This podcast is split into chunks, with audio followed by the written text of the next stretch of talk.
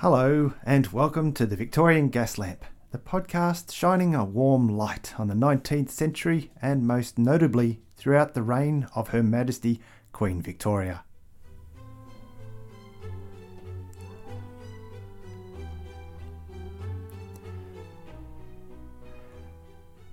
Episode 7 For Whom the Bell Tolls. Way back when I was a young lad, a teenager no less, I'd spend time at my mate's place and often ended up staying over. It was the 1980s, we were hugely into Dungeons and Dragons, and we would play until all hours of the morning. He had what we simply called a world radio, one of those almost magical devices at that time that could pick up radio channels all over the world. This was long before mobile phones or the internet, so bear with me. I remember we tuned into the BBC because it was about as far from us in the world as anywhere else, and we were eating late night pizza and heard the chimes of the hour.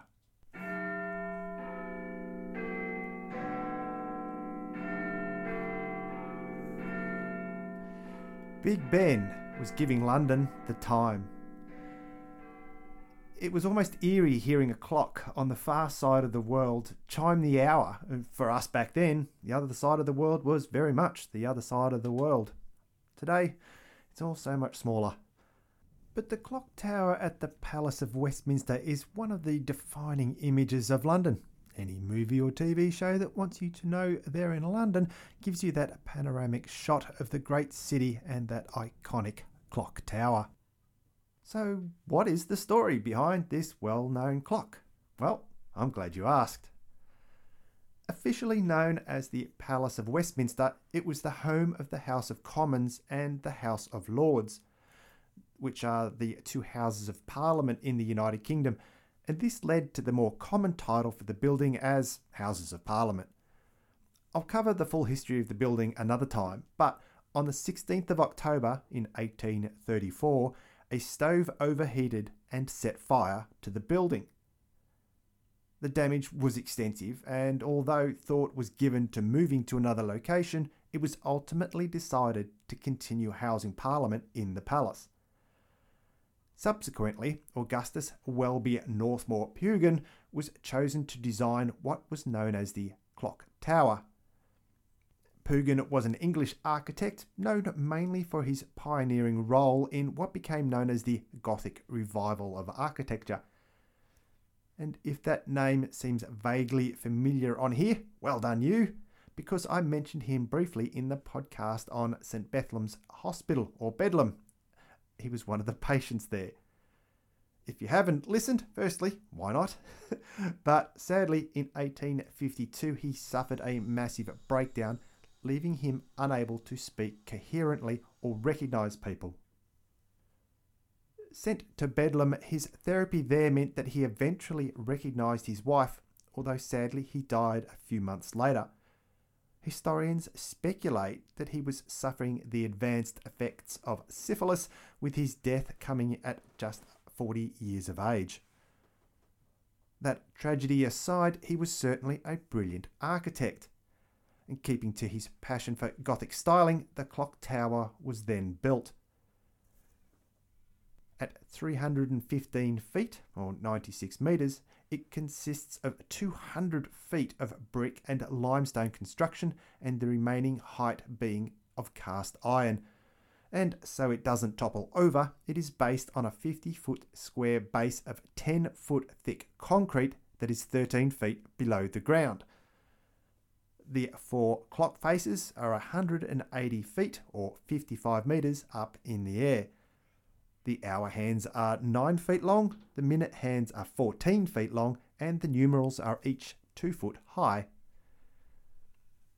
I'm going to do my best here with the Latin because the words that are under the clock face read Domini salvum fac reginum nostrum victoriam primum, which means, O Lord, keep safe our Queen Victoria the First. The bell tolls every 15 minutes and can be heard from a distance of 12 kilometres.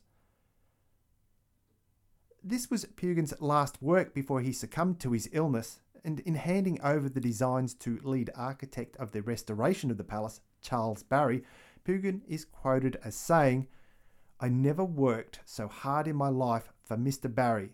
For tomorrow I render all the designs for finishing his bell tower, and it is beautiful. When finally finished, it was called by journalists as St. Stephen's Tower.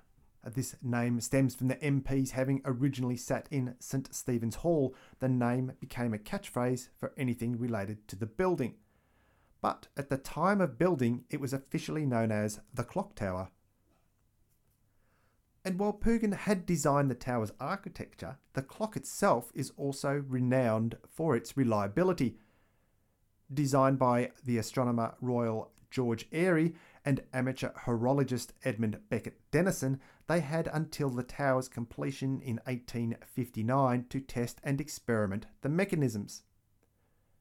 Clockmaker Edward Dent worked on the design until his death in 1853, and then his stepson, Frederick Dent, continued his work to the successful end. The 13 foot, 600 pound pendulum was placed in a windproof box and beats every two seconds with the clockwork mechanism in the room below weighing 5 tonnes. So I'm throwing a lot of large figures out there, but everything about this clock tower just seems so big to me, and I'm sure to you too.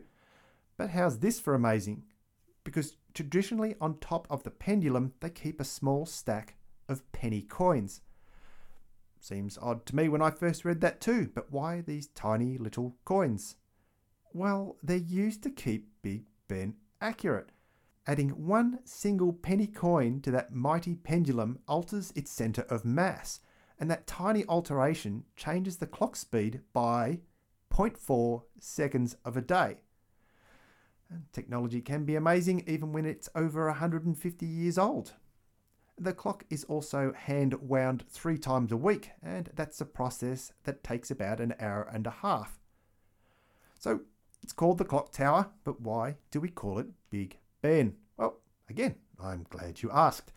Big Ben is the name given to the actual bell in the tower. There's no known definitive reason for the name, but the legend is that the people of London gave the mighty bell that name. There are a couple of theories relating to it, though. One is that the nickname for what is officially called the Great Bell comes from Sir Benjamin Hall. As of 1855, Sir Benjamin was the first Commissioner of Public Works and oversaw the later stages of the building. Uh, the second theory is that it was named for heavyweight boxing champion Benjamin Caunt.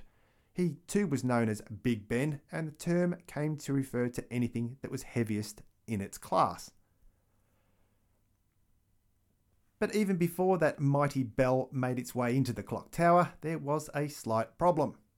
During testing in 1857, the bell was accidentally cracked. Recast in April of 1858, the 13 ton bell was hauled into place and after 18 hours was finally ready to ring. It chimed for the first time in July of 1859. Then in September, they cracked that one too. Oops again. They found out later that when Denison was doing the final testing, he used a hammer twice the specific weight to ring the bell. Poor Big Ben just couldn't catch a break, so it took three, three years to repair the bell again. In the meantime, the hours were struck by the quarter bells. But in the end, the solution was they repaired the crack by chipping away metal near the rim so it wouldn't crack further. The bell was rotated an eighth of a turn so that the hammer hits in a different spot. This was a different tone than the original, but even today, this is the tone we hear. The crack remains to this day.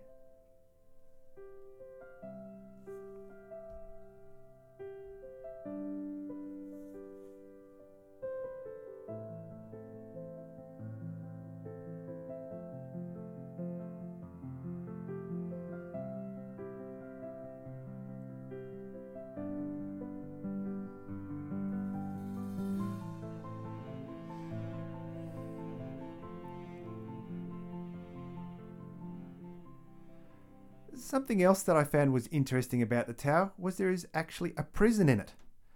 114 steps up is the prison room, where MPs in breach of codes of conduct were imprisoned.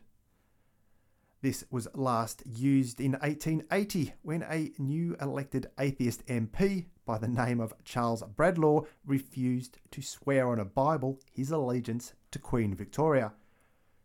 Kept overnight, he was later released and took his seat. As an aside, over his political career, he was to continually fight to be a sitting member without swearing on a Bible, and his work on what became known as the Oaths Act stands to this day, allowing a person to swear loyalty without doing so on a Bible. His funeral in 1891 was attended by 3,000 people, including a 21 year old Mohandas Gandhi. Yes, that Gandhi. The things you learn. Charles Bradlaugh also has a pub named after him in Northampton, which stands to this day. And as an Australian, all I can say is nice work, Charles. You got your own pub, mate. And if you haven't already had enough trivia on this masterpiece, wait, there's more. A job title I know I'd love is Keeper of the Great Clock. Yes, that is a real title, and as of 2019, it's held by Steve Jaggs, who ensures maintenance and the twice yearly time changes. He's also responsible for all the clocks in the Palace of Westminster, so it's not just a one clock gig. From the use of the pennies, we know that the clock is a very sensitive instrument, and incredibly, in 1878, heavy snows actually stopped the hands on a clock face. That's some snow. While outside the 19th century, I couldn't help but let you know about the flock of starlings that perched on the minute hand in 1949 and caused the mighty clock to lose four and a half minutes. Oh, the horror! Also, me being a fan of the mighty clock since hearing it all those years ago, the first recorded radio broadcast of the Big Ben chimes was on New Year of 1924 and still slipping outside the 19th century, in 2012, Parliament renamed the clock tower to Elizabeth Tower in tribute to Queen Elizabeth for her Diamond Jubilee. And aside from following us on social media at Vic Gaslamp, you can also follow at big underscore Ben underscore clock, which tweets the bongs of the hour. It follows no one, it's a clock. But the account still has 450,000 followers and I really do think this should be remembered too. In 1940, the silent minute was introduced. Before the 9 pm BBC radio news was broadcast each night, members of the public were encouraged to dedicate silent contemplation and prayers to those on the battlefields for the 60 seconds that Big Ben would chime. So there you have it, the mighty Big Ben. I was in London in 2018, and one of the things I had always wanted to see was Big Ben. I did see it, of course, covered in a scaffold as it undergoes repairs and maintenance, and it's not chiming. Well timed, Heath, well timed. No pun intended. So, I guess I'll just have to go back again. So, here endeth the episode. My website is victoriangaslamp.com. You can email me at victoriangaslamp at gmail.com with any suggestions you might have for future episodes. Happy to look into whatever might interest you as well. You are the ones listening. On Twitter at Vic Gaslamp, and my Instagram account is Victorian Gaslamp. Post there probably a couple of times a week, and I do it as a bit of a, an extra aside to the podcast itself. Speaking of which, the next episode will be out in two weeks, so keep a lookout for that, and I'll see you next time under the gas lamp.